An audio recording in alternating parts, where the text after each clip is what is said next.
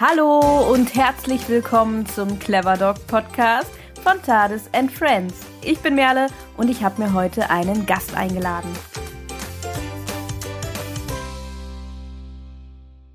Mein heutiger Gast ist die Gloria Genreit von der DRK Rettungshundestaffel der Städteregion Aachen. Und wie man jetzt vielleicht schon erkennen kann, zumindest wenn man es dann aus dem Titel bisher noch nicht geschlossen hat, dann wird man jetzt erkennen, dass wir heute über Rettungshundearbeit sprechen werden. Wir werden darüber sprechen, was Rettungshundearbeit eigentlich ist, wie man sich selbst in der Rettungshundearbeit engagieren kann und auch, wie die Ausbildung zum Rettungshundeteam eigentlich aussieht. Und bevor wir starten, direkt noch eine kleine Info vorweg. Wie immer findest du den direkten Weg zu unserem Gast in der Beschreibung unserer Podcast-Folge. Also dort findest du alle Links zu Gloria und zu DRK Rettungshunde Staffel Aachen. Es lohnt sich also da in der Beschreibung auf jeden Fall mal vorbeizuschauen. Und ich würde sagen, rede ich gar nicht viel länger, legen wir los und ich begrüße Gloria hier und jetzt im Clever Dog Podcast. Hallo Gloria, herzlich willkommen im Clever Dog Podcast. Ich freue mich wirklich sehr, dass du heute hier bist, um uns einen Einblick in die so wichtige Rettungshundearbeit zu geben. Hallo, ich freue mich auch sehr, dass ich bei euch sein darf heute. Ja, die Freude liegt da ganz auf meiner Seite. Und ähm, ja, wir wollen heute natürlich oder du möchtest uns heute einen Einblick in die Arbeit der Rettungshundeteams äh, geben.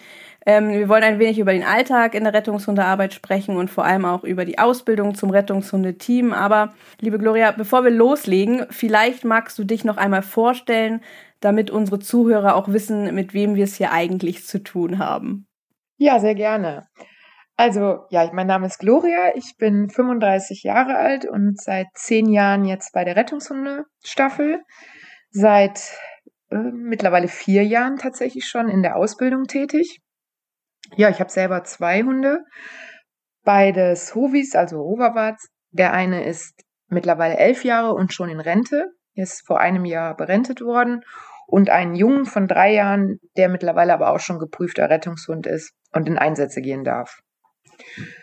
Genau, ich komme aus der Nähe von Aachen und das war's schon zu mir. ja, und wo du es gerade ansprichst zur Ausbildung, kommen wir ja nachher auch nochmal äh, detailliert. Aber fangen wir mal ganz von vorn an, würde ich so sagen. Rettungshundearbeit, das ist ja etwas, das hat vielleicht jeder Hundefreund oder sogar darüber hinaus jeder irgendwie irgendwo schon mal gehört. Ähm, also irgendwie den meisten wahrscheinlich ein Begriff, doch ähm, sich auch darunter wirklich konkret etwas vorstellen zu können, ist natürlich eine ganz andere Sache.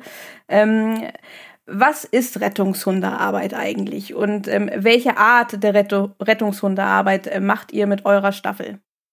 Genau, Rettungshundearbeit ist vom Prinzip die Arbeit, dass wir mit unseren Hunden nach vermissten Personen suchen. Wir bilden bei uns in der Staffel Flächensuchhunde und Trümmersuchhunde aus. Und ähm, ja, in der Flächensuche geht es primär darum, nach vermissten Menschen zu suchen, die beispielsweise im Park, in Wäldern Riesenflächen verschwunden sind. Das können Jogger sein, das können Dementkranke sein, Kinder, alles Menschen, die nicht mehr eigenständig nach Hause finden und sich ähm, ja in Gefahr befinden.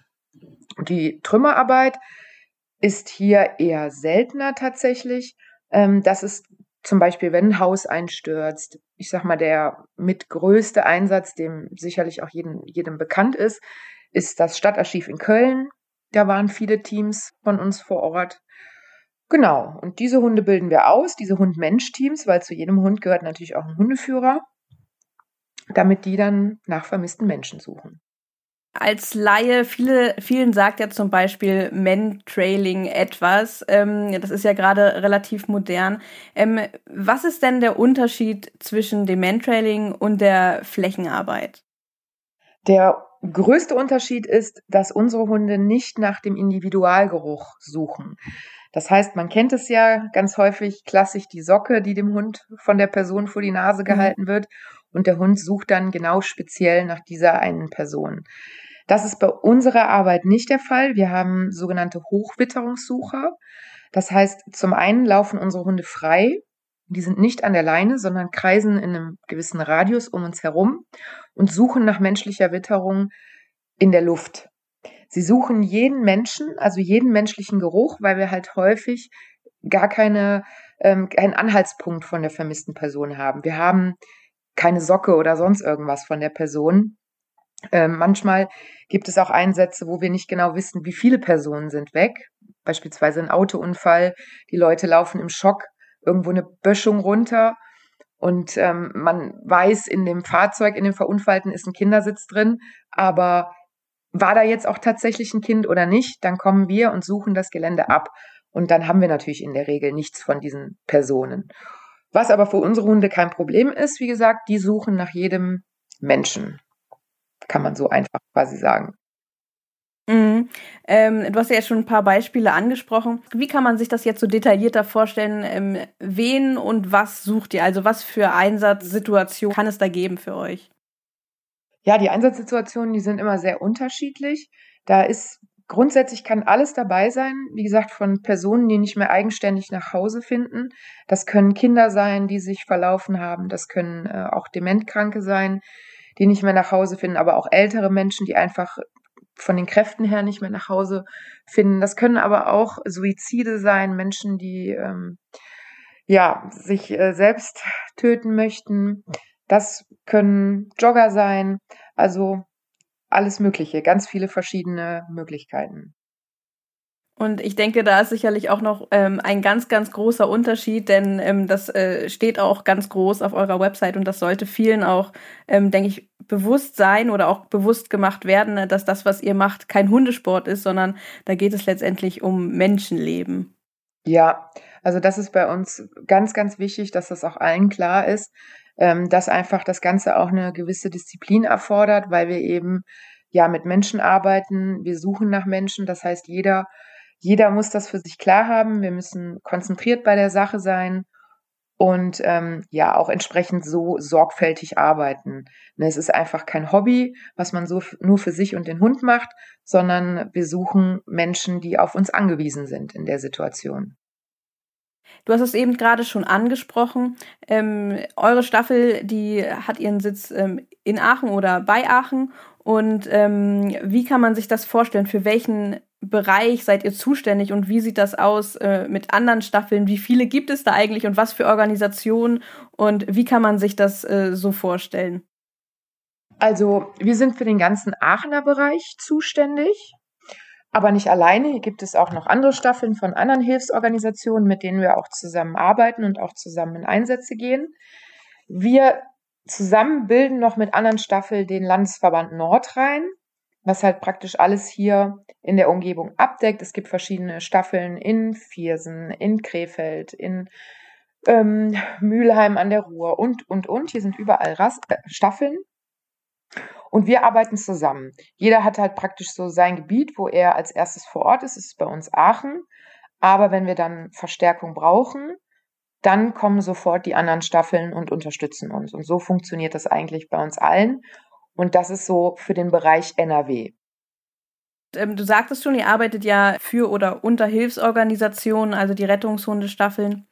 Ähm, das ist ein Ehrenamt. Das ist vielleicht auch vielen gar nicht bewusst, dass ihr das gar nicht hauptberuflich macht. Wie ist das so zu verbinden mit dem, ja, mit dem eigentlichen, mit der eigentlichen Arbeit, mit dem eigentlichen Job, mit dem Leben, was man auch noch daneben hat? Ja, also das muss man schon sagen, es ist sehr, sehr zeitintensiv, weil einfach wahnsinnig viel dazugehört. Und dessen muss man sich, glaube ich, auch bewusst sein.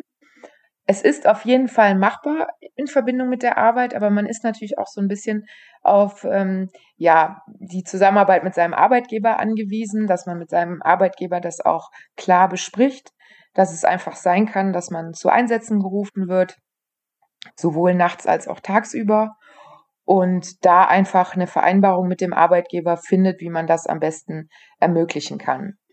Und in meinem Fall ist es Gott sei Dank kein Problem. Ich bin freigestellt, ich darf in Einsätze gehen, auch während der Dienstzeit, es sei denn, es ist jetzt irgendein ganz wichtiger Termin, bei dem ich jetzt gerade nicht weg kann. Und so handhabt das eigentlich jeder Hundeführer von uns, dass er das mit seinem Arbeitgeber abspricht und da irgendeine Regelung findet, dass er halt auch in Einsätze darf. Also bei uns sind alle nebenbei oder hauptberuflich noch tätig und machen äh, die Rettungshundestaffel praktisch nebenher. Und das funktioniert auf jeden Fall. Hm, aber ist auf jeden Fall eine große Herausforderung. Also nicht nur Verantwortung, sondern ähm, du sagst es schon, ihr müsst auch häufig nachts oder insbesondere nachts raus. Wie kann man sich das vorstellen? Wie kommt so ein Einsatz zustande? Wer kriegt als erstes Bescheid und wie sieht denn so dieser Ablauf äh, in den Start eines Einsatzes aus?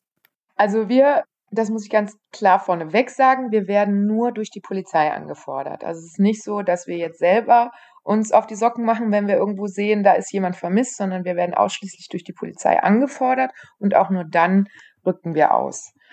Und das funktioniert über einen Alarm, den wir auf, aufs Handy bekommen. Und den können wir dann halt ähm, oder müssen wir dann bestätigen, dass wir den erhalten haben und melden uns dann zurück, ob wir einsatzbereit sind, ja oder nein.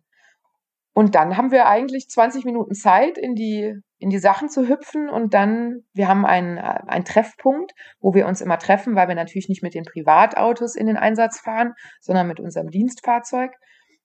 Und treffen uns dann an diesem Ort und fahren dann alle gemeinsam zu dem Ort, der uns vorher bekannt gegeben worden ist. Heißt das denn auch, dass du jetzt bei dir zu Hause ähm, alles so immer schon bereit, einsatzbereit liegen hast, so die Klamotten, in die du dann reinschlüpfst und ähm, so alle Abläufe, die dann passieren müssen, damit das alles möglichst schnell geht? Ja, also ich habe immer alles gepackt. Ich habe zwei Orte, wo ich meine Sachen liegen habe. Tatsächlich einmal hier ähm, zentral, dass ich eben nachts jetzt nicht noch anfangen muss, meine Sachen zusammenzusuchen, sondern der Einsatzrucksack ist immer fertig und im Auto, weil es halt einfach auch mal sein kann, dass ich gerade mit den Hunden unterwegs bin mhm. und dann kommt ein Einsatz und dann wäre es echt ärgerlich, wenn man dann erst noch nach Hause fährt, die Sachen holt. Und so habe ich immer alles im Auto, dass es dann direkt losgehen kann. Und ähm, ja, also es muss immer alles bereit sein, damit man einfach auch nachher nichts vergisst. Wenn ihr euch jetzt getroffen habt und ihr seid dann zum Einsatzort gekommen, wenn man, wenn ihr da vor Ort seid, was ist so das nächste, was dort passiert? Wenn wir am Einsatzort ankommen, dann bleiben die Hundeführer erstmal alle im Fahrzeug sitzen und der Gruppenführer geht sich dann bei der Einsatzleitung melden, gibt unsere Stärke, also wie viele wir sind, wie viele Helfer, wie viele Hunde wir haben und über unseren Gruppenführer wird dann bei alles weitere quasi auch ähm, zu uns kommuniziert. Er bekommt dann halt äh, alle Daten, die wir brauchen, sprich die Karten, nähere Angaben über die vermisste Person, die bekannt sind und ähm, Funkkanal. Und der kommt dann zu uns zurück und weist dann jedes einzelne Team ein, ähm, wer in welches Suchgebiet geht, wer mit welchem Helfer geht und macht dann die Organisation, dass wir dann in die Suchgebiete ausschwärmen können. Natürlich kann nicht ein Hund alleine so eine Sucharbeit leisten. Ich schätze mal, das kann ja auch wirklich sehr, sehr lange dauern. Wie lange sucht denn so ein Hund am Stück? Das ist ganz schwierig, das vorher zu sagen. Das hängt tatsächlich immer alles so ein bisschen mit der Situation zusammen. Wie unwegsam, wie schwierig ist das Gebiet? Wie sind die Witterungsverhältnisse? Ist es im Winter bei minus 20 Grad? Ist es im Sommer bei über 30 Grad? Das sind alles so Faktoren, die da so ein bisschen mit einspielen. Das schulen wir auch im Training, dass die Hundeführer sich und die Hunde gut einschätzen können. Es gibt so einen ja, so ein Maßstab, den man sich immer mal so nehmen kann. Ähm, ja, so 30 Minuten, dass man dann einfach auch nochmal überprüft, ist der Hund wirklich noch am Suchen oder läuft er eigentlich nur noch stumpf? Das ist auch immer ganz wichtig. Also der Hund muss auch wirklich konzentriert die ganze Zeit suchen. Es bringt nichts, ein Hund, der einfach nur hin und her rennt und eigentlich schon zu erschöpft ist, sondern man muss sich auch immer wieder vergewissern, dass der Hund wirklich noch in der Arbeit ist. Man legt dann einfach auch zwischendurch mal Pausen ein, tränkt den Hund und dann kann man auch weitersuchen und kann auch noch die Suchzeit ein bisschen verlängern. Aber nichtsdestotrotz ist es jetzt kein Zeitraum von zwei oder drei Stunden, wo der Hund am Stück suchen kann. Das mhm. muss man sich schon bewusst sein. Was wir machen, wenn die Hunde dann wirklich sichtlich erschöpft sind und auch eine Trinkpause nichts mehr bringt, dann gehen die Hunde ins Auto und können sich da ein bisschen regenerieren. Eine Stunde, anderthalb Stunden. Das kommt auch immer so ein bisschen auf den Hund an, wie schnell der, wie schnell der abschaltet und sich erholen kann. Und danach können die Hunde aber schon wieder in eine Suche gehen und nochmal ein Suchgebiet absuchen. Und da merkt man schon, es ist ein sehr, sehr anspruchsvoller Job, eine sehr, sehr anspruchsvolle Aufgabe, eben nicht nur für den Menschen, sondern eben auch für den Hund. Und das erfordert natürlich auch ähm, eine gute Ausbildung. Und du hast mir in unserem Vorgespräch erzählt, viele Menschen, die auf, euch zukommen, denken, dass ähm, das halt wirklich nur ganz spezielle Hunde machen können und ähm, dass man dafür oder dass man dafür gar halt eben eine ähm, bestimmte Berufsausbildung mitbringen muss, um das zu machen. Doch das ist ja gar nicht so. Ähm, und eine Frage, die mir auch im Vorhinein von Followern und Zuhörern gestellt wurde, dreht sich auch ganz, ganz häufig um die Ausbildung zum Rettungshundeteam. Gloria, kann das eigentlich jeder und wie wird man eigentlich zu einem Rettungshundeteam? Also grundsätzlich kann es tatsächlich jeder. Ähm, die Herausforderung an den Menschen ist, dass er 18 Jahre alt ist. Das ist ähm, wichtig. Und an den Hund, er sollte halt nicht zu groß und nicht zu klein sein. Ich sag mal, es wird für einen Bernardiner wahrscheinlich eher von der körperlichen Beschaffenheit schwierig, äh, große, unwegsame Gebiete, möglicherweise noch mit Handla Hanglage und, und, und abzusuchen, beziehungsweise würde ihn wahrscheinlich langfristig eher schaden, körperlich, als dass es ihm gut tun würde. Das gleiche beispielsweise für einen Mops oder für einen, für einen Chihuahua. Da muss man natürlich auch so ein bisschen gucken, wie die körperlichen Beschaffenheiten sind.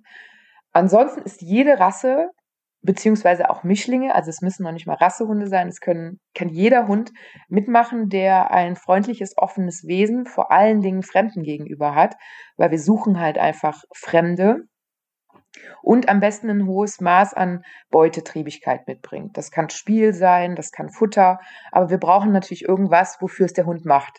Wenn es jetzt ein Hund ist, dem eigentlich nichts wichtig ist, wird es natürlich schwierig, ihn für die Arbeit zu bestätigen und ihn wirklich in die Arbeit zu, zu bekommen. Aber ansonsten kann es grundsätzlich jeder Hund. Er sollte auch nicht zu alt sein. Bei uns ist es so, wir sagen so zwei, maximal drei Jahre sollte er sein, wenn er die Ausbildung beginnt, weil die Ausbildung einfach so zwei bis drei Jahre dauert. Und ähm, ja, das muss einfach im Verhältnis dann stehen. Genau, und das sind so die Voraussetzungen das Alter, das hast du mir vorhin erzählt, das ist auch ähm, mehr oder weniger nicht, weil ältere Hunde das nicht lernen könnten, sondern weil das an die Prüfungsordnung geknüpft ist, dass man die genau. Prüfung in einem bestimmten Alter abgelegt haben muss. Ja, genau. Also wir sind an eine Prüfungsordnung gebunden, damit unsere Hunde überhaupt in einen Einsatz dürfen, müssen sie nach Abschluss der Ausbildung eine Prüfung absolvieren. Und diese Prüfungsordnung gibt vor, dass der Hund eben bis zum Vollendung seines sechsten Lebensjahres seine erste Prüfung bestanden haben muss. Also das ist halt einfach das Problem, dass man dann halt sagt, okay, wenn die Ausbildung zwei bis drei Jahre dauert und jetzt kommt ein fünfjähriger Hund, ist es eher schwierig, ähm, dieses Ziel zu erfüllen. Und deswegen ist es bei uns in der Staffel so, möglicherweise handhaben andere Staffeln ist anders, da will ich jetzt gar nicht vorgreifen, aber bei uns ist es so, ähm, zwei bis maximal drei Jahre ist so das Höchstalter. Mhm, und du hast auch schon gesagt, natürlich gibt es jetzt nicht pauschal geeignet oder nicht, äh, nicht geeignete Rassen. Ich glaube, du hast da auch ein gutes Beispiel für eine Rasse, die vielleicht jetzt nicht, wo man nicht als erstes denken würde, ah ja, die ist perfekt geeignet, denn sie ist die freundlichste Rasse zu allen fremden Menschen. Aber ähm, ähm, da kommen natürlich auch noch andere Sachen, denke ich mal, zu. Ich stelle mir dieses Arbeiten auf Distanz auch wirklich sehr, sehr schwierig vor, denn der Hund muss ja wirklich sehr, sehr selbstständig bei euch arbeiten. Ja, absolut. Also die, das selbstständige Arbeiten ist die größte Herausforderung tatsächlich, weil wir müssen uns zum einen natürlich auch blind im wahrsten Sinne des Wortes auf unseren Hund verlassen können. Der ist nicht an einer Leine, der läuft frei um uns herum in einem fremden Waldgebiet. Ähm, natürlich meistens nachts, viele Einsätze sind einfach nachts. Und er muss einfach alleine auch richtige Entscheidungen treffen. Und dazu gehören natürlich Entscheidungen wie, ich laufe jetzt nicht dem Wild hinterher, was da kommt. Ich ähm, bin in einem vorgegebenen Suchgebiet, das heißt, er lässt sich auch steuern durch, durch seinen Hundeführer. Aber eben auch, und das ist mit so das Wichtigste, wenn er menschliche Witterung hat, dass er die auch bis zum Ende verfolgt und sich davon auch nicht abrufen lässt. Ne? In dem Moment, wo ich jetzt vielleicht glaube, oh Gott, ich sehe ihn jetzt nicht mehr, ich rufe ihn mal zurück, er aber gerade dabei ist, eine menschliche Witterung auszuarbeiten, dann erwarten wir auch von unseren Hunden, dass sie sich dem widersetzen und diesen Geruch zu Ende verfolgen. Weil letztlich könnte ansonsten da jemand sterben, wenn der Hund diesen Menschen einfach oder diesen Geruch nicht weiter ausarbeiten würde. Und deswegen ist diese Selbstständigkeit für uns unheimlich wichtig. Der Hund muss natürlich auch selbstständig verschiedene Herausforderungen bewältigen können. Er muss Hänge hochlaufen, wo nicht genau klar ist, was oben auf der Kuppe auf ihn wartet. Er muss in äh, Dickichte rein, um die abzusuchen. Das sind also solche Sachen, wo eben seine Selbstständigkeit gefragt ist. Und das ist ja wirklich eine ganz, ganz große Anforderung. Und wir kommen auch gleich ähm, noch zu den Ausbildungsinhalten beziehungsweise auch zu der Prüfung und dass das gar nicht so einfach ist. Aber was mich jetzt noch interessiert ist, die Hunde, sind die denn mit GPS ausgestattet, sodass ihr sie dann auch findet? Kann ja. man sich das so vorstellen? Genau, also es gibt da auch verschiedene Varianten. Ich glaube, auch da ist es so ein bisschen staffelabhängig. Aber mittlerweile ist es wirklich, ich kenne keinen mehr, der ohne GPS arbeitet. Früher ist das natürlich häufiger gemacht worden. Mittlerweile haben alle irgendeine Art von GPS an dem Hund. Sei es, dass es einfach nur Tracker sind, die anschließend ausgewertet werden. In unserer Staffel ist es so, dass wir ein Live-Tracking haben. Wir haben GPS-Sender an dem Hund und gleichzeitig aber das GPS-Gerät, wo wir die ganze Zeit live sehen können, wo der Hund sich gerade aufhält. Das Schöne ist, das Gerät sagt uns auch, wenn der Hund bellt, weil manchmal, äh, gerade wenn es sehr, sehr hm. stürmig ist oder es extrem regnet und der Hund ist 200 Meter weit entfernt, vielleicht noch in der Senke, dann kann es natürlich sein, dass der Hund eine Anzeige macht, weil er was gefunden hat und man hört es nicht. Ne? Gerade wenn ja, der Wind ja. irgendwie ungünstig steht. Und das ist natürlich das Schöne an den Geräten, die zeigen auch an, äh, wenn der Hund bellt. Und diese Geräte nutzen wir und damit fahren wir eigentlich auch ganz gut, weil wir dann wirklich genau sehen, wo war der Hund, was hat er alles abgesucht und ja, im Falle des Falles, wenn er eine Anzeige hat, dass wir auch schnell zu dem Hund kommen. Richtig, richtig spannend, finde ich auf jeden Fall. Jetzt kommen wir mal ein bisschen zu der Ausbildung, denn damit der Hund das leisten kann, das ist ja wirklich eine riesengroße Herausforderung. Wie kann man sich das vorstellen? Du hast schon gesagt, die Ausbildung dauert ja etwa zwei bis drei Jahre. Was muss der Hund alles können und ähm, wie kann er überhaupt diese Ausbildung starten? Gibt es da einen Eignungstest und wie sieht äh, eine Prüfung aus? Also wenn die Hunde zu uns kommen, wäre es natürlich schön, wenn schon ein gewisser Grundgehorsam vorhanden ist. Aber es ist nicht die Voraussetzung. Wir kriegen, beziehungsweise bei uns fangen auch ganz häufig äh, Menschen mit Welpen an.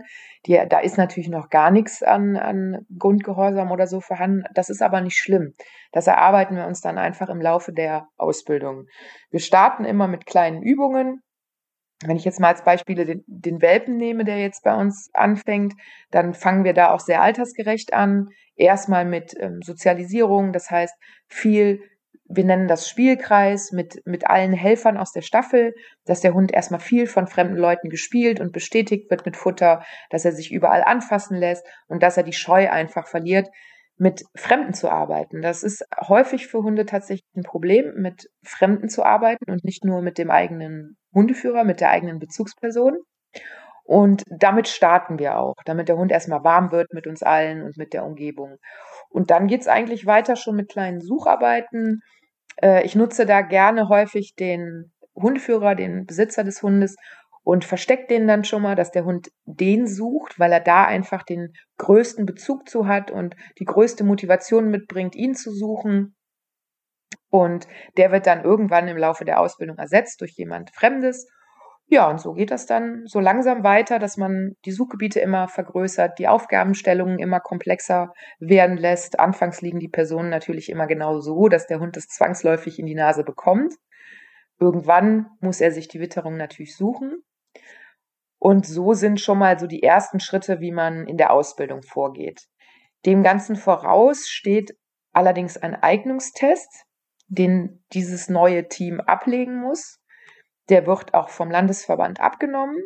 Das ist ein reiner Wesenstest. Also da muss der Hund nichts können, sondern er muss einfach sein Wesen präsentieren. Es wird so ein bisschen geguckt, wie die Bindung auch ist zwischen Mensch und Hund. Aber hauptsächlich geht es darum, ähm, wie der Hund ist. Zeigt er gesteigerte Aggressionen oder hat er ähm, gesteigerte Ängste? Das wäre, wären eigentlich die einzigen Gründe, warum ein Hund durch diesen Eignungstest fallen könnte. Aggression und Angst, also wirklich übertriebene Angst. Und ähm, ansonsten, ja, wird da wirklich nur das Wesen abgefragt, um zu schauen, eignet sich dieser Hund für die Ausbildung zum Rettungshund. Wenn der Eignungstest dann bestanden ist, dann darf man offiziell diese Ausbildung starten. Und dann geht da bei uns ganz normal alles weiter. Die Sucharbeit wird trainiert, der Mensch wird ausgebildet Und wie eben schon erwähnt, steht am Ende der Ausbildung dann diese Rettungshundeprüfung, die sich dem Team dann, wo sich das Team dann stellen muss. Und dazu muss ich allerdings sagen, dass diese Abschlussprüfung in Anführungsstrichen keine endgültige Prüfung ist, sondern sie muss alle zwei Jahre erneut abgelegt werden. Einfach um das Team auch immer zu kontrollieren, weil gerade ein Hund verändert sich ja extrem. Also zwei Jahre ist ein mhm. Hund ja schon ein langer Zeitraum. Und deswegen wird diese Prüfung alle zwei Jahre erneut abgelegt. Und wenn der Hund diese Prüfung besteht, darf er in Einsätze gehen. Fällt er durch? Natürlich nicht. Genau. Das ist so der Ablauf. Wie kann man sich diese Prüfung vorstellen? Ähm, in was für Abschnitte oder Teile gliedert sich die? Die Prüfung besteht aus verschiedenen Teilen. Es gibt einen Teil, den Fachfragenteil. Da werden, ähm, es geht nur, ist nur für den Menschen, da werden dann Fragen gestellt, wo man so, die bekommt man auch vorher zum Lernen. Man kriegt einen Fragenkatalog, den man lernen kann. Aus diesem Fragenkatalog werden dann einige Fragen gestellt. Damit beginnt die Prüfung auch häufig mit diesen Fachfragen. Danach geht's in den Verweistest. Bei diesem Verweistest wird überprüft, wie der Hund an der Person ist. Wenn es jetzt zum Beispiel ein Verbeller ist, wird geschaut, wie ist die Bellanzeige an der Person. Ähm, beispielsweise kratzt der Hund an der Person oder springt da drauf im schlechtesten Fall. Solche Sachen werden da kontrolliert. Dann gibt es einen Gehorsamsteil. Den kann man sich ungefähr so vorstellen wie die Begleithundeprüfung. Da wird ein gewisses Schema abgefragt, wo der Hund verschiedene Elemente aus der Unterordnung zeigen muss mit seinem Menschen. Technische Elemente, aber auch Verträglichkeit gegenüber Menschen und Hunden. Und im letzten Teil kommt der Suchteil. Da hat der Hund 20, beziehungsweise das Hund-Mensch-Team 20 Minuten Zeit, in einem Suchgebiet zwei Personen rauszuholen, beziehungsweise zu finden, da geht es auch drum, Funken wird abgefragt, GPS wird abgefragt, Taktik, wie teile ich mir ein Suchgebiet aus? Ich muss vorher genau bekannt geben, wie ich vorhabe, dieses Gebiet abzusuchen. Und ähm, genau, muss erste Hilfe an der Person auch machen. Ja, und wenn das dann alles bestanden ist, dann wäre man ein einsatzgeprüftes Team. Man muss dazu sagen, man muss jedes, jede einzelne Disziplin bestehen, damit man überhaupt in die nächste kommt. So ist es mhm. zumindest bei uns so. Also ich kann jetzt immer nur für die, für das, fürs DRK sprechen, ähm, weil ich weiß, in, oder beziehungsweise es kann sein, dass es in anderen Hilfsorganisationen anders ist. Bei uns ist das so. Und ähm, genau, man muss eine Disziplin bestehen, um in die nächste überhaupt zu kommen. Beispielsweise falle ich im Gehorsamsteil durch, komme ich gar nicht erst in die Suche. Dann war es das einfach an dem Tag. Ja, so kann man sich die Prüfung ungefähr vorstellen. Und wie sieht das aus? Äh, Gibt es da hohe Durchfallquoten oder wird die Ausbildung auch manchmal abgebrochen, weil man merkt, mh, hm, das passt doch nicht so? Ja, also die Durchfallquote, ja, ist nicht gering, kann man mal so sagen.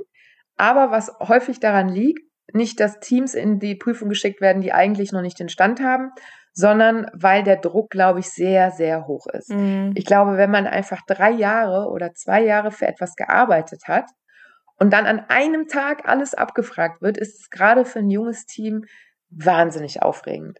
Und das ja, ist natürlich eine Situation, wo auch der Hund erstmal mit klarkommen muss, wenn er seinen Menschen auf einmal so aufgeregt erlebt und in so einer Stresssituation erlebt, weil das kann man natürlich nicht simulieren im Training. Wir versuchen es natürlich, aber ähm, wirklich so, wie es an einem Prüfungstag ist, kann man es nicht simulieren. Und das ist, glaube ich, auch eine Herausforderung an beide, dass der Hund eben auch diesen Stress vom Hundeführer kompensieren kann und dass der Hundeführer einfach auch schafft, trotz dieser Belastung man muss dazu sagen, die Prüfung geht in der Regel von morgens bis abends. Also es ist wirklich ein kompletten, kompletter Tag, wo man ähm, ja alle sieben Sinne beieinander halten muss.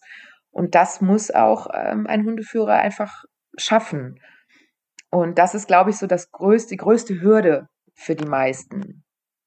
Und ja, ansonsten äh, werden die ja vorbereitet und werden ja nicht unvorbereitet in so eine Prüfung geschickt. Also die gehen ja erst in die Prüfung, wenn die Ausbildung auch der Meinung ist, die sind so weit, dass sie jetzt in Einsätze können. Genau, und so läuft das dann bei uns. Wie sieht das denn aus? Also es ist ja in dieser Prüfung zum Abschluss, da ist ja die, die spezifischen ähm, Teile, aber auch eben, wie du gesagt hast, auch etwas, was man gut mit so einer Begleithundeprüfung auch ähm, vergleichen kann, beziehungsweise wo da auch Inhalte einfach parallel sind. Ähm, wird das alles bei euch in der Ausbildung äh, erarbeitet oder muss man denn da als Team zum Beispiel auch noch ähm, ja, dass sich entweder selbst erarbeiten oder in eine Hundeschule gehen oder mit einem Hundetrainer zusammenarbeiten, um ähm, da darauf hinzuarbeiten? Also bei uns in der Staffel ist es so, die komplette Ausbildung für Mensch und Hund, was jetzt die Rettungshundearbeit angeht, wird natürlich von uns gemacht. Das heißt, die Grundausbildung vom Helfer, ähm, alles, was er braucht, GPS, Funken, Orientierung, Karte, Kompass, das alles schulen wir. Die reine Sucharbeit schulen wir auch. Was aber einfach den zeitlichen Rahmen sprengen würde, wäre, wenn wir auch noch den ganzen Grundgehorsam übernehmen würden. Das mhm. heißt Sitz, Steh, Platz, Fuß, dieser ganz normale klassische Gehorsam, den jeder kennt. Da raten wir den Leuten schon, in eine Hundeschule zu gehen, in einen Verein oder mit einem Trainer. Es gibt auch Leute, die einfach genug Erfahrung haben, dass sie das für sich alleine erarbeiten. Ja. Aber jetzt gerade die Neuen, denen empfehlen wir natürlich schon eine Hundeschule. Nichtsdestotrotz fragen wir das aber ab und integrieren das auch ins Training. Also ich versuche schon immer alles im Training zu integrieren, um zu sehen, wie ist der Stand, wo muss derjenige zu Hause noch nachbessern, was die, was den Grundgehorsam angeht. Aber erarbeitet wird der Grundgehorsam schon extern. Und das würde sonst unsere Möglichkeiten einfach sprengen. Jetzt haben wir so viel über den Hund gesprochen, kommen wir vielleicht noch mal so ein bisschen zum Menschen. Du hast schon angesprochen, dass da natürlich einiges, was behandelt wird. Ist es denn da auch noch, muss der Mensch irgendwie auch noch eine gesonderte Ausbildung absolvieren bei euch? Ja, also Grundvoraussetzung, damit überhaupt der Helfer mit in Einsätze darf, der Hundeführer, anfangs ist er ja noch als Helfer, bevor er geprüftes Team ist, ist eine EKA, das heißt Einsatzkräfteausbildung bei uns. Und da muss er verschiedene Module machen, unter anderem auch Erste Hilfe, weil er ist ja nicht nur Hundeführer, er ist ja auch DAK-Mitglied. Er geht auch in Sanitätseinsätze und letzten Endes ist er natürlich sowohl als Helfer als auch als äh, Hundeführer an einer verletzten, gegebenenfalls verletzten Person und muss natürlich in der mhm. Lage sein zu helfen. Deswegen ist es bei uns auch vorgeschrieben, dass jeder die Einsatzkräfte Ausbildung hat, Anders dürfte er auch gar keine Prüfungen ähm, ablegen ohne diese, diese Ausbildung. Und an, dazu kommen noch verschiedene Module wie Funken. Dann gibt es noch eine fachdienstspezifische Ausbildung, die sich jetzt nur auf die Rettungshundearbeit ähm, ja, spezialisiert. Da kommen auch nochmal theoretische Ausbildungen zu, die allerdings ins Training integriert werden. Also beispielsweise haben wir dann einmal im Monat ähm, Theorieabend und da werden noch verschiedene Themen gelehrt, wie Kynologie, Erste Hilfe am Hund, ähm, Verhaltenstrans äh, Verhaltensgrundsätze beim Transport von Hunden und, und, und. So verschiedene Theoriethemen, die eben auch dazugehören zum Abschluss dieser Fachdienstausbildung Rettungshunde. Also eine ganze, ganze Menge Stoff, aber ist sicherlich äh, nicht nur aufwendig, sondern ähm, ist jetzt endlich auch wirklich für einen sehr, sehr guten Zweck.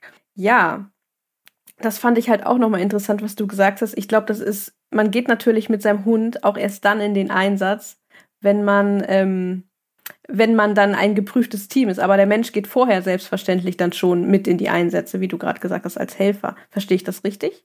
Genau, wenn die, wenn die Helfer ihre Einsatzkräfteausbildung haben, sprich auch ihre Erste-Hilfe-Grundkurse haben, nehmen wir die mit in die Einsätze, dass sie einfach schon als Helfer mitlaufen können, Erfahrungen sammeln können. Bei uns ist es ja so im Einsatz, kein Hund-Mensch-Team geht alleine in den Einsatz. Es muss immer mindestens ein Helfer dabei sein.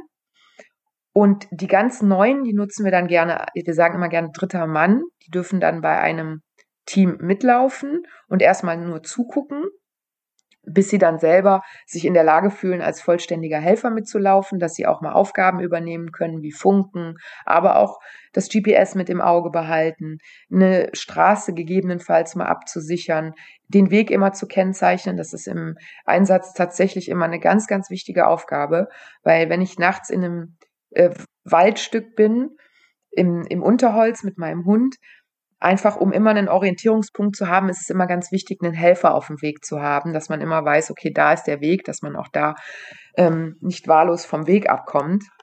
Genau, und dann dürfen die da ihre, ihre Erfahrungen sammeln damit sie später einfach auch gut vorbereitet sind. Weil der erste Einsatz mit seinem eigenen Hund, das ist aufregend.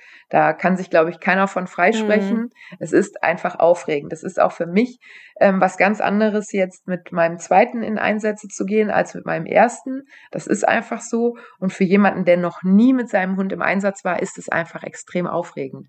Und deswegen ist es einfach nur gut für den Helfer, wenn er vorher schon das Ganze mal kennengelernt hat, diesen, diese Belastung auch, diese mentale und ähm, gelernt hat, damit umzugehen, damit er dann einfach ähm, ja stark genug ist, um dann seinen Hund durch diesen Einsatz zu führen. Das heißt dann auch, ähm, wenn jetzt zum Beispiel hier einer von unseren Zuhörern denkt, oh, ich habe Lust, äh, mich zu engagieren. Ich finde eure Arbeit super interessant, aber ich habe entweder noch gar keinen Hund oder mein Hund ist ähm, vielleicht zu alt oder nicht geeignet für den Job, ähm, dann kann das durchaus Sinn machen, sich trotzdem schon mal mit euch in Kontakt zu setzen oder mit anderen ähm, Organisationen und Staffeln in der jeweiligen Region dann und ähm, dann erstmal als Helfer sozusagen anzufangen. Kann man dann schon direkt äh, die ganzen, ich sag jetzt mal, menschlichen Aufgabenprüfungen da ähm, ablegen? Also, wie hieß das, was hast du gesagt? Einsatzkräfte, Einsatzkräfteausbildung. Einsatzkräfteausbildung, die dann schon mal zu machen? Ja, absolut. Also wir ähm, suchen nicht nur Leute mit Hund, sondern auch immer gerne Leute ohne Hund. Die Helfer sind bei uns genauso wichtig wie die Hundeführer. Ich glaube, das, das ist auch immer ein ganz wichtiges Thema. Viele denken immer, man kann nur mit Hund anfangen, aber bei uns sind die Helfer wirklich genauso wichtig wie die Hundeführer. Die können auch ganz normal ihre Ausbildung machen, die machen eine Einsatzkräfteausbildung, die können alles Mögliche an Theorieunterricht mitmachen die können ihre ganz normalen äh, Prüfungen auch machen. Nur halt natürlich diese Rettungshundeprüfung, die Abschlussprüfung natürlich klar, ohne Hund nicht. Trotzdem sind sie vollwertige Helfer und können mit in Einsätze gehen. Und wenn sie dann später vielleicht mal einen Hund haben möchten, würde ihnen das alles natürlich auch angerechnet. Dann müssten sie das nicht nochmal neu machen. Aber selbst wenn sie keinen Hund haben wollen würden, könnten sie trotzdem gerne bei uns bleiben und hätten auch durchaus genug Aufgaben, wichtige Aufgaben, die sie übernehmen könnten. Also gut hingehört und traut euch ruhig, ähm, eine Rettungshundestaffel bei euch in der ähm, Umgebung anzusprechen, wenn ihr Lust habt, da euch mal zu engagieren. Und ich denke auch, wenn jemand mal Lust hat, ein bisschen reinzuschnuppern bei euch, dann seid ihr bestimmt sehr, sehr offen dafür. Ja, total. Also wir, ähm, bei uns ist es so, zum Schnuppertraining kann jeder gerne einfach kommen einfach einen Termin abstimmen, dann können die mal bei uns reinschnuppern, können sich das angucken, können sich auch gerne mal selber suchen lassen. Wir freuen uns immer riesig, wenn wir ähm, Fremde bei uns haben, weil das für unsere Hunde auch ein super Training ist, weil ja. unsere Hunde natürlich irgendwann auch jeden einzelnen Helfer aus der Staffel kennen und jeder einzelne Helfer aus unserer Staffel auch sehr gut ausgebildet ist, wie er mit den Hunden umzugehen hat und das ja nicht der Realität entspricht ähm, nach den Menschen, wie wir sie suchen. Ne? Wir suchen letztlich Menschen, die vielleicht auch Angst vor unseren Hunden haben oder die gar nicht wissen, wie man damit umgeht, wenn der Hund ankommt und bellt. Und das ist immer das Schöne, wenn wir dann wenn wir welche haben, die einfach nur schnuppern kommen, die können wir dann auch gerne mal verstecken, damit der Hund einfach auch nochmal eine andere Erfahrung hat. Das ist immer ganz schön für, für unsere Teams auch. Aber ich habe auch die Erfahrung gemacht, dass die Leute, die bei uns schnuppern kommen, das auch immer ganz spannend finden, wenn sie das erste Mal von einem Hund gesucht und gefunden werden. Mhm. Das ist ähm, scheinbar auch eine ganz, ganz spannende Erfahrung. Ja, und von daher glaube ich, profitieren immer beide Seiten von so einem Schnuppertraining. Und ähm, das kann auch gerne zwei, dreimal sein, wenn man sich nicht sicher ist und sagt, na, ich bin mir da nicht so sicher, ob ich mich jetzt direkt binden will, ob das wirklich was für mich ist. Da kann man dann auch gerne zwei, drei, vier Mal kommen. Bei uns ist sowieso, dass wir immer sagen, kommt erst zwei, dreimal und dann arbeiten wir erst mit eurem Hund, damit die auch eine Chance haben, sich einfach mal auf das Training einzulassen. Weil wenn man mit seinem Hund kommt, dann sind doch immer alle Augen irgendwie bei dem Hund und man ist immer gedanklich immer so ein bisschen ähm, mit seinem Hund beschäftigt und deswegen sagen wir immer, kommt erstmal ein, zwei, drei Mal und lasst euch aufs Training ein und wenn ihr sagt, ihr habt da Lust zu, dann bringt gerne euren Hund mit und wir gucken mal, ob er geeignet ist. Ja, also wirklich keine Scheu, wenn euch äh, die Rettungshundearbeit interessiert, denn schaut einfach mal vorbei und kontaktiert Staffeln bei euch in der Nähe. Sie freuen sich auf jeden Fall. So habe ich es auf jeden Fall jetzt hier deutlich wahrgenommen. absolut, absolut. Wir freuen uns immer sehr über Nachwuchs. Ich glaube, das kann ich auch im Namen sämtlicher anderen Staffel so bestätigen. Absolut. Also, und ich kann auch nur dafür werben, weil es ist wirklich eine sehr, sehr schöne Aufgabe und äh, für mich mit keinem Geld der Welt zu bezahlen. Ja, und ich denke auch, wenn man, selbst wenn man gerade entweder noch keinen Hund hat oder ähm, einen Hund, mit dem man das vielleicht nicht machen möchte oder nicht machen kann, ähm, dann kann kann man sicherlich so auch schon mal das alles sehr gut kennenlernen. Vielleicht kann man sich dann halt auch dann einen entsprechenden Hund aussuchen für die Zukunft, ähm, der dann vielleicht auch wirklich passt. Sowas kann man ja tatsächlich auch bei der Wahl des Hundes dann auch äh, berücksichtigen. Absolut wir beraten auch immer gerne. Also wir haben ja häufiger Leute, die ohne Hund kommen und sich das erst angucken und dann erst einen Hund sich anschaffen möchten. Und wenn wir dann irgendwie unterstützen können und beraten bei der Auswahl, dann machen wir das natürlich auch immer gerne. Was ich aber auch immer sagen möchte und muss, es gibt nicht den geborenen Rettungshund. Ich glaube, das muss allen klar sein. Mhm. Auch wenn wir Vorschläge machen und sagen, ja, mit der Rasse, mit, mit dieser Art von Hund, ähm, ich mag es immer nicht so, mich an Rassen irgendwie festzuhalten. Deswegen so mit dieser Art von Hund. Ja, das ist auch ne? richtig, denke ich so. Das ist mir, bin ich auch ganz bei dir. Ja. Dass man das eher so als Typ oder Charaktertypen, das macht für eure Arbeit sicherlich auch deutlich mehr Sinn, das so einzuteilen. Absolut, genau. Weil das ist immer so, ich, ähm, sträube mich da so ein bisschen gegen, weil ich genug Hunde kenne, äh, Mischlinge, auch Hunde aus dem Tierheim, ja, ja. Ähm, die wunderbare Arbeit machen. Ähm, deswegen, aber wir unterstützen und beraten, aber es muss auch jedem klar sein, nicht jeder Hund muss ein Rettungshund werden. Hunde können die vielfältigsten Aufgaben übernehmen und nur weil er kein Rettungshund wird, ist er natürlich kein schlechter Hund, sondern äh, muss dann vielleicht eine andere Aufgabe machen. Aber das muss, glaube ich, allen klar sein, dass es nicht den Garant dafür gibt, dass der Hund ein Rettungshund wird. Und das fände ich auch ehrlich gesagt ein bisschen unfair, wenn man einen Hund auf Teufel komm raus da irgendwie in einen Schuh ja, zwingen will, der ihm gar nicht passt.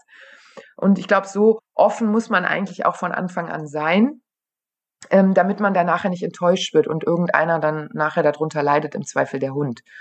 Und deswegen können wir immer nur so ein bisschen beraten und sagen, okay, in, in der Richtung, da könnte man vielleicht ähm, ja gute Erfahrungen machen oder nicht.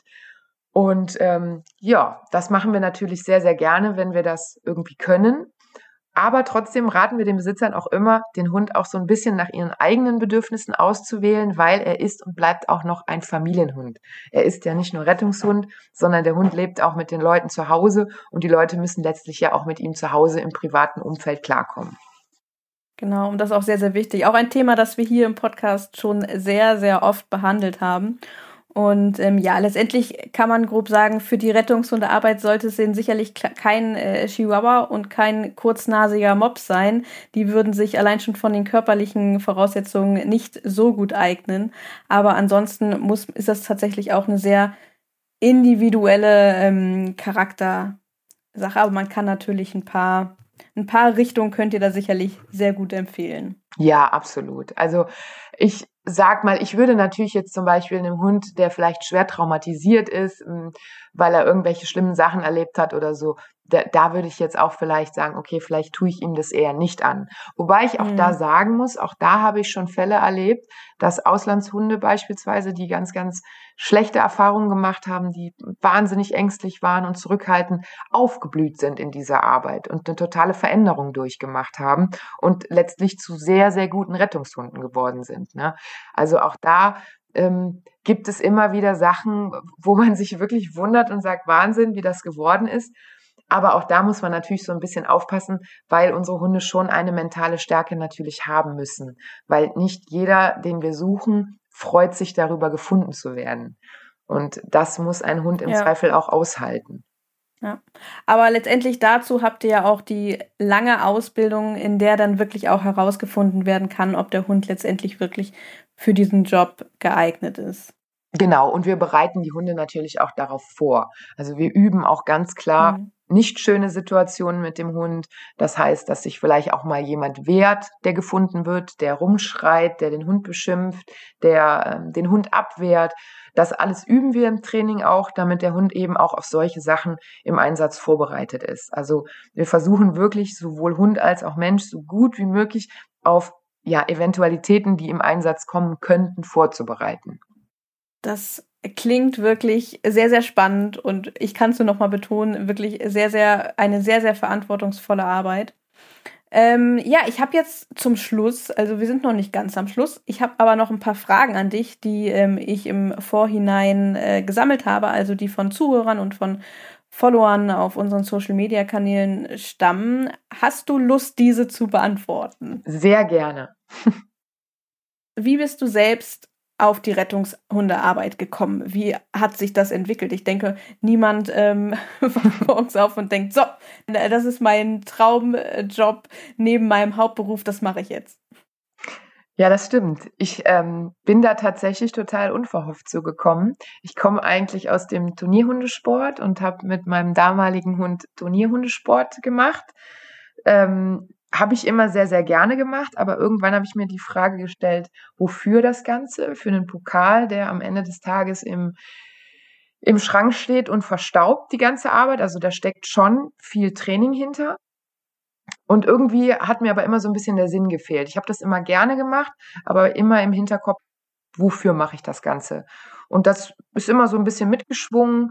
Ich habe das aber nie größer verfolgt, weil ich auch irgendwie keine Alternative gesehen habe, bis ich tatsächlich mal auf einem Turnier in Belgien war, wo die Rettungshundestaffel aus Belgien eine Vorführung hatte. Und das war für mich der Schlüsselmoment. Ich habe das gesehen und ich war sofort gefangen und wusste, dass ich das machen muss, dass das genau das ist, was ich machen möchte. Ja, und dann nahm das Ganze eigentlich seinen Lauf. Ich habe mich dann informiert. Damals war mein Hund dann aber schon acht und war auch zu alt ähm, für die Ausbildung. Und ich hatte es dann erst so ein bisschen verworfen und gedacht, aber irgendwann, irgendwann wirst du es definitiv mal machen. Und dann ist dann leider mein Hund sehr, sehr schnell ähm, verstorben. Und es kam ein neuer Hund und dann war eigentlich sehr schnell klar, was ich mit diesem Hund machen werde. Und so kam denn die große Liebe auch äh, zur Rettungshundearbeit, denn du bist ja nicht nur, ähm, ich sag mal, normales Teammitglied, sondern du bist ja auch zuständig für die Ausbildung der Rettungshunde, also Ausbilderin. Das heißt, du hast dich doch da schon sehr, sehr engagiert in den letzten Jahren. Ja, also man wächst da tatsächlich so rein. Ich war auch nicht immer so, wie ich jetzt bin. Das muss man auch dazu sagen. Als ich in der Staffel angefangen habe, äh, war für mich am Anfang ganz viel gruselig. Das kann man, glaube ich, mal so sagen. Also ich fand es ganz komisch, abends irgendwo alleine im Wald zu sitzen. Das ist schon verrückt, gerade wenn man abends im Winter Training hat, was man auf einmal für Geräusche im Wald hört. Irre. Das hat mich damals total ja, eingeschüchtert auch so ein bisschen und ich bin wirklich in diese Sache reingewachsen, so ein bisschen. Und aber es war immer so, dass ich immer mehr wollte. Ich habe immer mit jedem bisschen, wo ich weiterkam, ja, hat mich das immer mehr interessiert und ich wollte immer tiefer in diese ganze Geschichte rein. Und ich muss auch dazu sagen, dass der Weg mit meinem älteren Hund, mit dem Bruce, also quasi mit meinem ersten Hund, mit dem ich alles angefangen habe, nicht sehr einfach war. Also es war schon ein langer, steiniger Weg für uns beide dass er ein geprüfter Rettungshund wird, was aber letztlich dazu beigetragen hat, dass ich mich, dass ich so in diese Arbeit, Ausbildung von Hunden so tief irgendwie reingekommen bin, weil ich mich so sehr damit auseinandergesetzt habe und das so sehr wollte, dass er ein Rettungshund wird, dass so irgendwie dann auch die, die Liebe zum, zum Ausbilden entstanden ist, weil ich einfach so viel hinterfragt habe und ähm, Ausbildungsmethoden ja wirklich studiert habe und ähm, ja, so kam das dann tatsächlich. Und so bin ich da langsam aber sicher reingewachsen, bis dann tatsächlich irgendwann mal meine Ausbilderin damals gesagt hat, hör mal, hast du nicht Lust, mich so ein bisschen zu unterstützen, so ein bisschen meine rechte Hand zu werden? Ähm, ja. Und so ist man so langsam da reingeschlittert, bis ich dann irgendwann, ja, vollwertiger Ausbilder geworden bin. Und äh, da schließt jetzt auch so die zweite Frage an. Wie wird man eigentlich Ausbilderin für Rettungshunde? ich nehme mal an, dass das ähm, nicht dasselbe ist wie ein Hundetrainer, also so mit klassischem Paragraph 11. Wie sieht da die Ausbildung aus und was darfst du überhaupt danach machen? Also darfst, dürftest du auch normal Hunde trainieren? Ja, also die Ausbildung zum Ausbilder ist schon sehr aufwendig. Das muss man sagen. Also die Grundvoraussetzung ist, dass man drei Jahre mindestens drei Jahre einen einsatzgeprüften Hund geführt hat. Was also schon mal sagt, dass die Ausbildung Minimum drei Jahre geht, wenn man gerade erst angefangen hat, so wie in meinem Fall. Also ich habe quasi die Ausbildung angefangen, als mein Hund gerade geprüft war. Somit war ich dann auch drei Jahre in der Ausbildung. Ähm, dazu gehört dann noch verschiedene theoretische Unterrichte, die man machen muss. Also es gehört erwachsenengerechte Unterrichtsgestaltung dazu. Es gehören verschiedene Seminare dazu, die man belegen muss. Und ganz, ganz wichtig, es gezählt auch eine Prüfung dazu. Ähm, man muss erst ein ähm, ich glaube, zwei Wochenenden ist dieses Seminar, was man belegen muss und anschließend erfolgt eine Prüfung, sowohl im praktischen Teil, man bekommt eine Prüfungsaufgabe gestellt, die muss man in einer theoretischen Facharbeit ausarbeiten. Die wird dann eingeschickt und bewertet und anschließend gibt es noch einen praktischen Teil, wo man praktisch seine ähm, ja, Facharbeit, die man vorher ausgearbeitet hat, dann nochmal vorstellen muss an einem fremden Hund-Mensch-Team. Wenn man diese Prüfung dann bestanden hat, dann hat man grundsätzlich schon mal ähm, ja die erste Voraussetzung, um Ausbilder zu werden. Man muss dann aber noch mindestens 40 Hospitationsstunden in anderen Staffeln nachweisen, wo man dann da beim Unterricht quasi mit geguckt und unterstützt hat.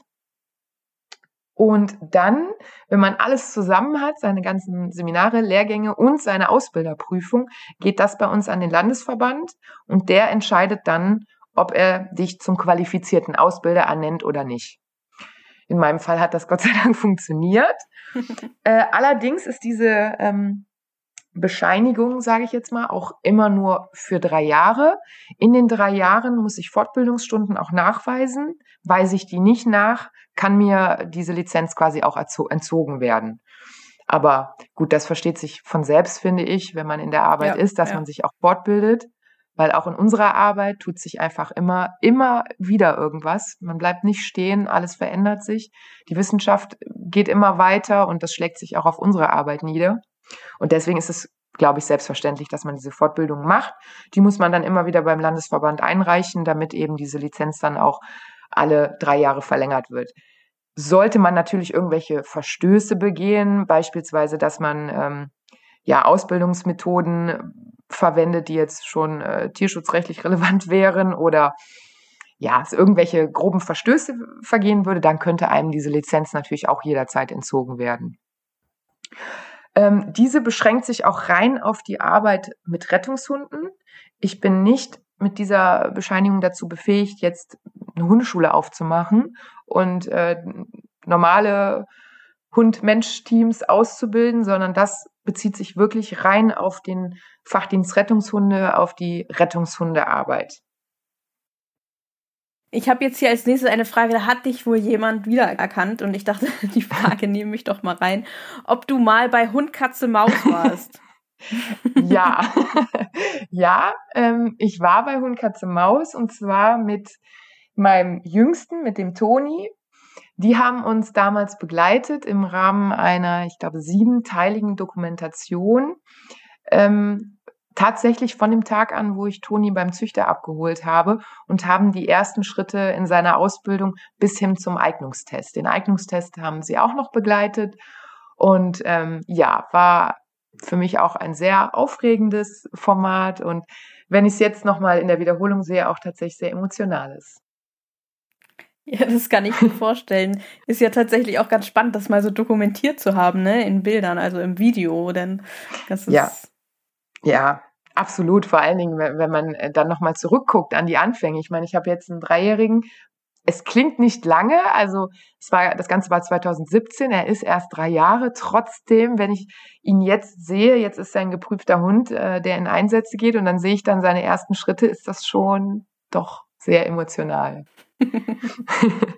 ja, und Öffentlichkeitsarbeit ist ja sicherlich bei euch auch ein ganz großes Thema. Deswegen bist du ja auch heute hier. Ähm, damit beschäftigt ihr euch natürlich auch noch. Ich sage jetzt mal so nebenbei, neben, neben eurem eh schon sehr aufwendigen Job. Ja, absolut. Öffentlichkeits Öffentlichkeitsarbeit ist ein ganz, ganz wichtiges Thema, weil wir uns auch über Spenden finanzieren. Vielen ist das nicht bewusst. Ich merke das immer wieder in Gesprächen mit Leuten, dass immer alle denken, wir werden staatlich finanziert aber dem ist nicht so. Wir leben von Spenden und deswegen müssen wir da auch immer wieder darauf hinweisen, weil ansonsten ähm, ja gäbe es uns nicht. Ohne Spenden tatsächlich muss man sagen, gäbe es uns nicht. Und wir machen das auch alle ehrenamtlich. Wir bekommen da auch kein Geld für. Und ähm, ja, und das finde ich ganz wichtig, das auch immer wieder zu sagen, damit es eben Staffeln wie unsere auch immer weiter, weiter gibt, damit man eben die Möglichkeit hat, nach Menschen zu suchen. Hm. Und das finde ich auch nochmal ganz wichtig zu betonen, wie du sagst, ihr macht das ja ehrenamtlich und du bist jetzt in der glücklichen Situation, dass dein Arbeitgeber da wirklich viel Verständnis für hat und dich freistellt. Aber das ist natürlich keine Selbstverständlichkeit. Da gibt es keine gesetzliche Regelung. Ein Arbeitgeber ist nicht dazu verpflichtet, ähm, jemanden freizustellen, weil er in der Rettungshundestaffel ist ähm, wie auch für andere Ehrenämter. Also da gibt es sicherlich auch einige, die das halt wirklich dann auf ihr Urlaubskonto, sage ich mal, gehen lassen oder sich dann ähm, äh, ja Überstunden äh, damit äh, abarbeiten, sage ich mal so. Ähm, also das ist nicht selbstverständlich und das ist wirklich schon, ähm, sage ich mal, eine Arbeit, die man da wirklich anerkennen muss. Absolut. Also bei mir war es auch so, dass ich bei meinem ersten Arbeitgeber damals das alles auf eigene Kappe gemacht habe, auf Urlaub und auf Überstunden. Da ähm, von da der Seite auch nicht so das Verständnis für diese Arbeit da war, was ich persönlich super super schade finde, weil niemand kann sich davon freisprechen, ähm, dass er nicht mal jemanden in seinem näheren Umkreis hat, der vermisst wird und ich glaube, jeder würde sich freuen, wenn dann da eine Staffel stehen würde oder mehrere Staffeln, die in ihrer Freizeit beziehungsweise in ihrer ja in ihrer freien Zeit dann nach dieser Person suchen. Ja. Und deswegen werbe ich auch immer wieder für das Verständnis und ich bin sehr sehr dankbar jetzt auch da diesen Arbeitgeber gefunden zu haben. Ähm, ja, für dieses Verständnis für unsere Arbeit, weil es ist einfach eine wichtige Arbeit und wir möchten einfach da ähm, ja sämtliche die Polizei und weitere Einsatzkräfte unterstützen in der Suche nach vermissten Personen. Und ähm, da sind wir jetzt auch wieder beim Einsatz. Da kommt nämlich jetzt ähm, die nächste Frage. Wie viele Einsätze habt ihr im Jahr ungefähr? Das ist ganz unterschiedlich. Da gibt es tatsächlich keinen roten Faden. Wenn ich jetzt mal so auf die letzten Jahre zurückblicke, würde ich sagen, sind so im Schnitt zwischen 16, 20 Einsätze, die so im Jahr kommen. Aber das ist wirklich so, man kann es nie genau sagen. Das ist immer sehr unterschiedlich, aber so könnte man den Durchschnitt ungefähr bezeichnen. Und das ist sicherlich auch von Region zu Region unterschiedlich, je nachdem, wie viele Teams dort auch vorhanden sind. Ne? Manche müssen vielleicht häufiger raus als andere. Ja, ich kann natürlich jetzt, Gebiet abdecken. Genau, ich kann natürlich jetzt auch nur für, für unseren Landesverband hier sprechen. Ich weiß nicht, wie es bei anderen äh, Landesverbänden aussieht, aber für uns ist das so der grobe Schnitt halt. Das sind so die Einsätze, die, die kommen. Es ist auch, glaube ich, wichtig zu sagen für jeden, dass man nicht zwangsläufig jeden Einsatz annehmen muss, den man jetzt bekommt. Also ich sag mal, wenn wir jetzt einen Arzt in der Staffel haben, wenn der gerade operiert, das ist klar, dass er jetzt nicht zum Einsatz ja, kann. Ja. Ne? Oder wenn ich jetzt ähm, heute meinen Geburtstag feier und gerade Alkohol getrunken habe und dann kommt ein Einsatz, ist auch relativ klar, dass ich diesen Einsatz nicht annehmen ja. kann. Da ist auch keiner böse und das ist auch völlig in Ordnung, weil wir sind Menschen, die das in ihrer Freizeit machen. Wichtig ist, glaube ich, nur für die Leute zu wissen, ähm, dass das aber schon klar ist, dass man natürlich Einsätze annimmt und dass der Großteil der Einsätze auch möglichst wahrgenommen werden soll. Aber nichtsdestotrotz kann man auch, wenn es eben so ist, dann auch mal einen Einsatz ablehnen. Dafür sind wir ein Team. Wenn einer nicht geht, dann gehen die anderen. Also ne, es Gott sei Dank keiner von uns alleine. Das äh, ist schön gesagt. ähm, ich habe noch ein paar Fragen. Also noch ist nicht zu Ende. Mhm. du hast vorhin schon erzählt, du bist natürlich auch da reingewachsen. Du bist jetzt nicht mit, ich sage jetzt mal, mit diesem Selbstbewusstsein, dieser Selbstverständlichkeit, wie du das heute bist, bei der Arbeit dabei. Was war für dich dann ein besonders prägender Einsatz zum Beispiel? Das ist ganz schwierig. Das werde ich wirklich ganz oft gefragt und denke da auch immer drüber nach. Aber tatsächlich ist für mich jeder Einsatz auf seine Weise irgendwie immer sehr, sehr prägend. Also es ist immer eine Wahnsinnsanspannung, weil man weiß ja nie, was einen erwartet. Und man weiß nie, was kommt. Manchmal weiß ich noch nicht mal, wer gesucht wird. Dann kriege ich nur einen Einsatz und einen Ort und erst vor Ort erfährt man dann, wer wirklich vermisst ist.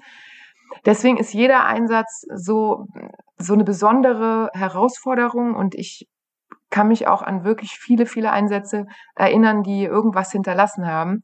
Aber ich glaube so, am schwierigsten ist es immer, wenn Kinder vermisst sind. Das ist tatsächlich nochmal eine ganz andere Herausforderung, wo ich persönlich merke, ähm, das sind, das sind so Sachen, die dann auch manchmal noch so ein bisschen nachbeben, wo man dann auch mhm. noch mal länger drüber nachdenkt oder eben, wenn sie gefunden wird, einfach ja unglaublich glücklich ist und mhm. erleichtert mhm. und das ist immer so ein bisschen das ist einfach noch mal was anderes, finde ich. Wobei, wie gesagt, ich bei jedem eigentlich immer ja da voll und ganz dabei bin und jeder Einsatz einfach was Besonderes ist. Ja, natürlich. Das stelle ich mir auch äh, so vor, dass ihr da wirklich dann auch jedes Mal mit vollem Einsatz selbstverständlich dabei seid. Und ähm, da hängt man dann natürlich auch emotional dran. Man, man ist ja ein Mensch und keine Maschine, ne? Ja, das ist einfach so. Die nächste Frage ist, ähm, wie sieht denn der Alltag von eurer Staffel aus? Also ich denke mal, damit ist gemeint, ihr seid ja nicht ständig im Einsatz, äh, mhm. sondern ähm, ihr trefft euch sicherlich auch regelmäßig. Wie sieht das so aus? Ja, genau. Wir treffen uns zweimal die Woche mindestens. Also wir treffen uns immer mittwochs und samstags. Mittwochs abends trainieren wir und Samstag meist ganztägig. Also da fangen wir schon um neun an und das geht auch gerne mal ähm, bis hin 17, 18 Uhr, weil wir da wirklich dann große Suchen machen. Und es braucht einfach Zeit bei aktuell, glaube ich, zwölf, nee, 13 Hunden, so, bei 13 Hunden. Und ansonsten treffen wir uns alle zwei Wochen dienstags noch auf dem Hundeplatz und fragen halt da so ein bisschen Grundgehorsam ab und ähm, helfen dann auch gerne mal, wenn es bei dem einen oder anderen ähm, Probleme gibt.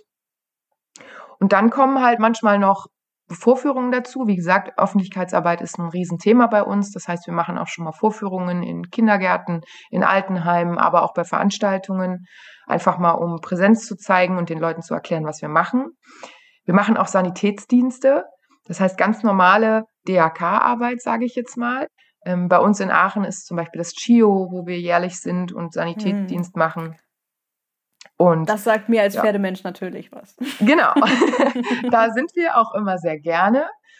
Und ähm, ja, und dann treffen wir uns halt in, ja, so einmal im Quartal halt ähm, noch zu Staffelabenden, wo dann Themen gesprochen, besprochen werden, die wichtig sind, ähm, die die Staffel angehen, wenn irgendwelche Neuerungen gemacht werden. Ähm, Zusatztermine können sein, wenn ein Einsatz war, dann äh, folgt häufig eine Einsatznachbesprechung. Da wird dann auch schon mal ein Abend angesetzt, spontan mit einer Stunde oder anderthalb, wo dann eben diese Einsätze nochmal nachbesprochen werden. Genau, so sieht so unser Alltag eigentlich aus. Also auch nochmal eine ganze Menge Arbeit und Zeit, äh, die da wirklich in dieses Ehrenamt reingesteckt wird. Absolut. Absolut, aber dazu muss man auch sagen, dafür äh, wachsen wir auch extrem aneinander.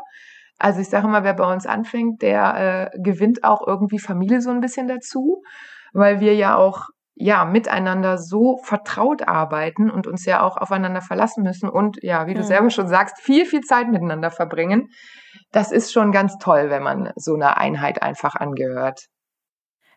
Wir haben es ja vorhin gesagt, dass die Rettungshundearbeit ist in der Hinsicht kein ähm, ja kein Hobby. Es geht wirklich um Menschenleben. Es ist kein Hundesport. Ähm, es ist wirklich was mit sehr großer Verantwortung. Aber es ist ja vielleicht dann noch, noch mehr als das, wie du halt gerade sagst. Ihr seid da wirklich ein sehr zusammengeschweißtes Team und ähm, dieser Teamgeist und diese familiäre Atmosphäre, das ähm, bereichert einen ja auch wirklich in seinem Leben. Zumindest stelle ich mir das so vor. Absolut. Also bei uns ist jeder für jeden da. Ich könnte kein Training alleine mit einem Hundeführer machen, weil ich brauche ja mindestens immer Personen, die sich für den Hund verstecken. Und so arbeitet jeder mit jedem zusammen. Wir sind alle voneinander abhängig, nicht nur im Einsatz, auch im Training. Ich brauche jeden, damit ich einen Hund ausbilden kann. Das ist einfach so. Und die Bereitschaft ist natürlich da, weil jeder in der gleichen Situation ist. So arbeiten wir alle, jeder für jeden und wir freuen uns auch alle. Es ist immer, ich finde Prüfungen auch immer total bezeichnend, aber auch schon Eignungsteste, wie dann die ganze Gruppe da steht und mit einem Hund mitfiebert, als wäre es der eigene. Und wenn der Hund besteht, dann feiern wir das, als wäre es der eigene. Und wenn der Hund durchfällt, dann weinen wir aber auch zusammen und sind auch zusammen traurig, weil der Hund durchgefallen ist. Und da muss ich ganz ehrlich sagen, das ist mir vorher so noch nicht begegnet. Also ich habe ähm, natürlich einen Freundeskreis und äh, bin auch schon länger in der Hundewelt unterwegs, aber das ist schon schon toll einfach. Also dieses füreinander da zu sein und ähm, so ja miteinander zu arbeiten, finde ich unglaublich bereichernd einfach. Da ist mir jetzt noch eine Frage zwischendurch in den Kopf gekommen. Du hast ja zwei Hunde und der eine, habe ich das richtig verstanden, hat der Bruce, der ist jetzt schon in Rente. Ja, genau. Und ähm, gibt es denn bei euch im Team auch Menschen, die mehrere Hunde im Einsatz haben? Ja, also wir haben, äh, ich weiß es, glaube, gerade vier Teams, die mehr Hunde haben, also die jeweils zwei Hunde haben. Und ähm, ja, das ist überhaupt kein Problem. Also man kann auch gerne mit mehreren Hunden kommen. Ich sage immer, wenn man gerade anfängt, wenn man wirklich das allererste Mal ähm, in der Rettungshundearbeit ist, ist es wahrscheinlich schwierig, zwei auszubilden. Ich spreche da aus Erfahrung. Also es ist schon schwierig, zwischen ähm, zwei Hunden zu unterscheiden, weil man muss sich wirklich auf jeden Hund komplett einlassen. Und meine Hunde gehören zwar der gleichen Rasse an, sind aber wie Tag und Nacht wirklich, also die haben nichts gemeinsam in der Arbeit, überhaupt nicht. und das ist schon eine Herausforderung. Also das war auch für mich, als Toni kam, war ich sieben Jahre in der Staffel war das eine Wahnsinnsherausforderung, auch umzuswitchen, zu switchen. So äh, von Bruce dann auf, auf Toni. Bruce, der diese ja. Ruhe hat und eine komplett andere Art zu suchen auf dieses äh, wahnsinnig lebhafte Wesen, das Kleine, was äh, immer schnell und actionhaft unterwegs ist. Und deswegen ist es, glaube ich, für jemanden, der gerade frisch anfängt, eher schwierig, zwei gleichzeitig auszubilden. Wir raten ehrlich gesagt auch davon ab. Aber grundsätzlich ist es kein Problem wenn äh, man zwei Hunde bei uns hat. Und wie sieht das denn aus so im, im Einsatzalltag? Kommen denn beide Hunde, zum Beispiel wenn es jetzt zwei Hunde sind, kommen jetzt beide Hunde mit zum Einsatz oder wird dann nur einer mitgenommen? Nee, beide. Also wenn beide natürlich geprüft sind, dürfen auch beide mitkommen. Und ähm, dann ist es so, dass man natürlich dann erst mit dem einen sucht. Und wenn der dann ähm, erschöpft ist, kommt der ins Auto, darf sich ausruhen, dann nimmt man seinen zweiten, sucht mit ihm weiter. Und dann kann man dann so die ganze Zeit das quasi im Wechsel machen. Natürlich braucht der Helfer, der Hundeführer zwischendurch auch mal eine Pause, aber das ist überhaupt kein Problem. Man kann die beide, auch wenn man drei hat, kann man auch drei führen im Einsatz. Das ist überhaupt kein Problem.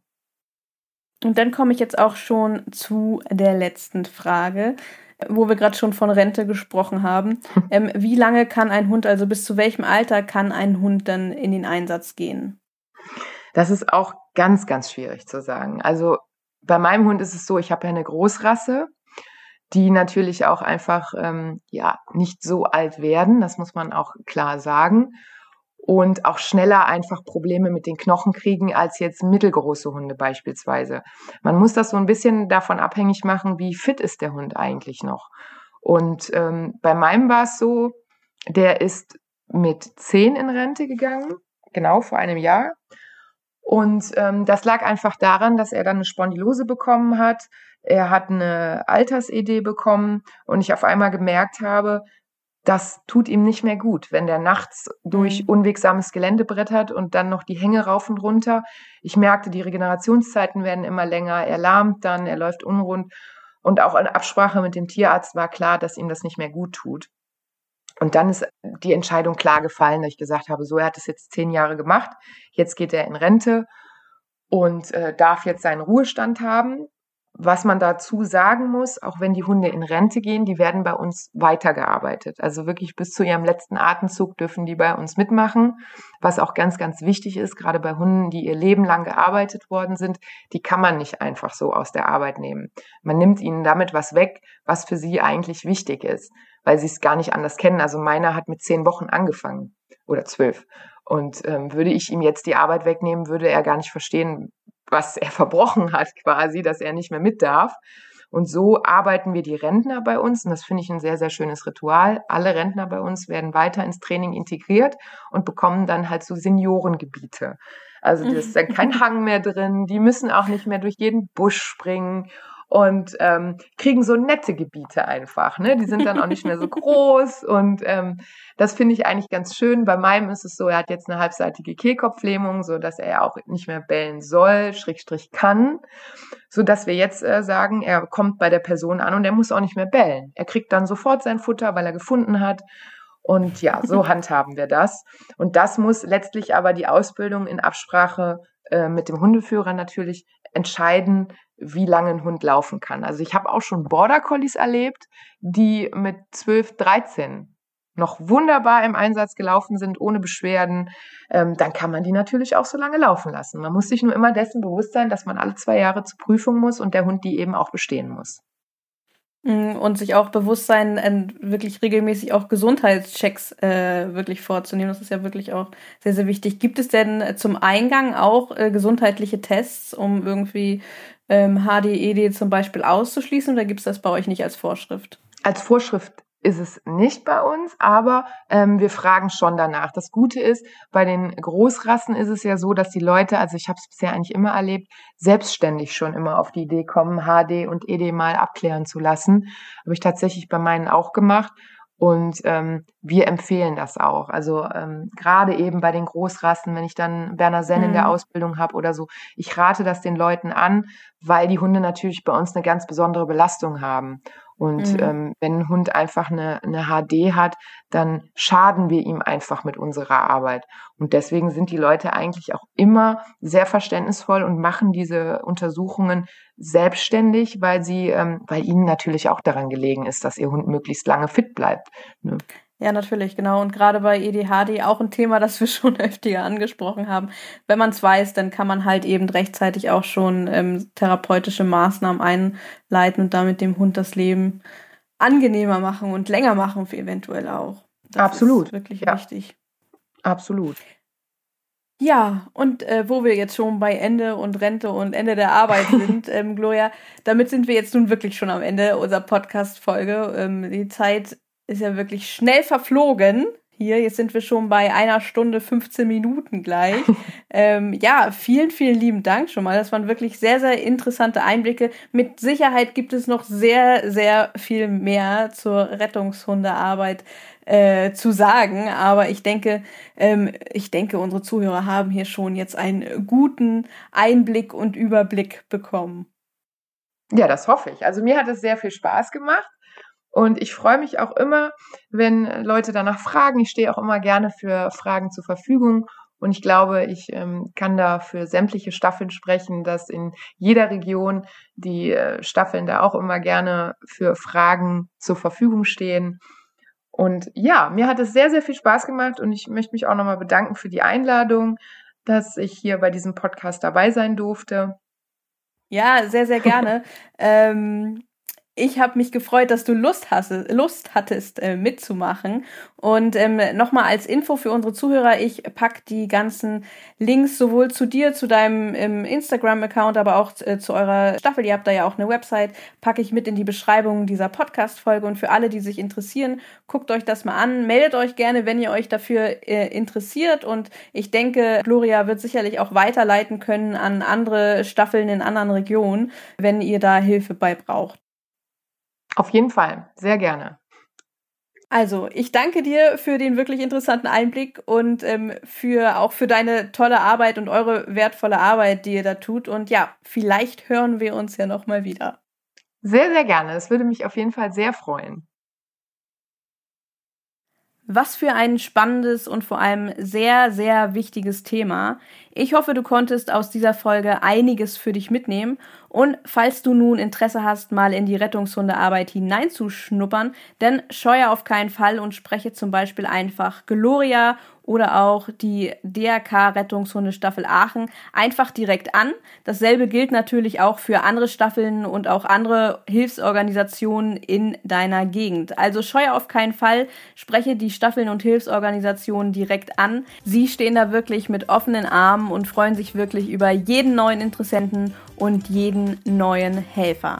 Wie gesagt, alle Informationen und den direkten Weg zu Gloria und der DRK Rettungshundestaffel aus Aachen findest du in der Beschreibung dieser Podcast-Folge. Nächste Woche werden wir uns dem Thema Verantwortung von Petfluencern sehr intensiv widmen und dann geht's auch bald schon los mit unserer großen Kastrationsreihe. Da kannst du auf jeden Fall sehr gespannt sein und ich freue mich, wenn du auch dann wieder mit dabei bist.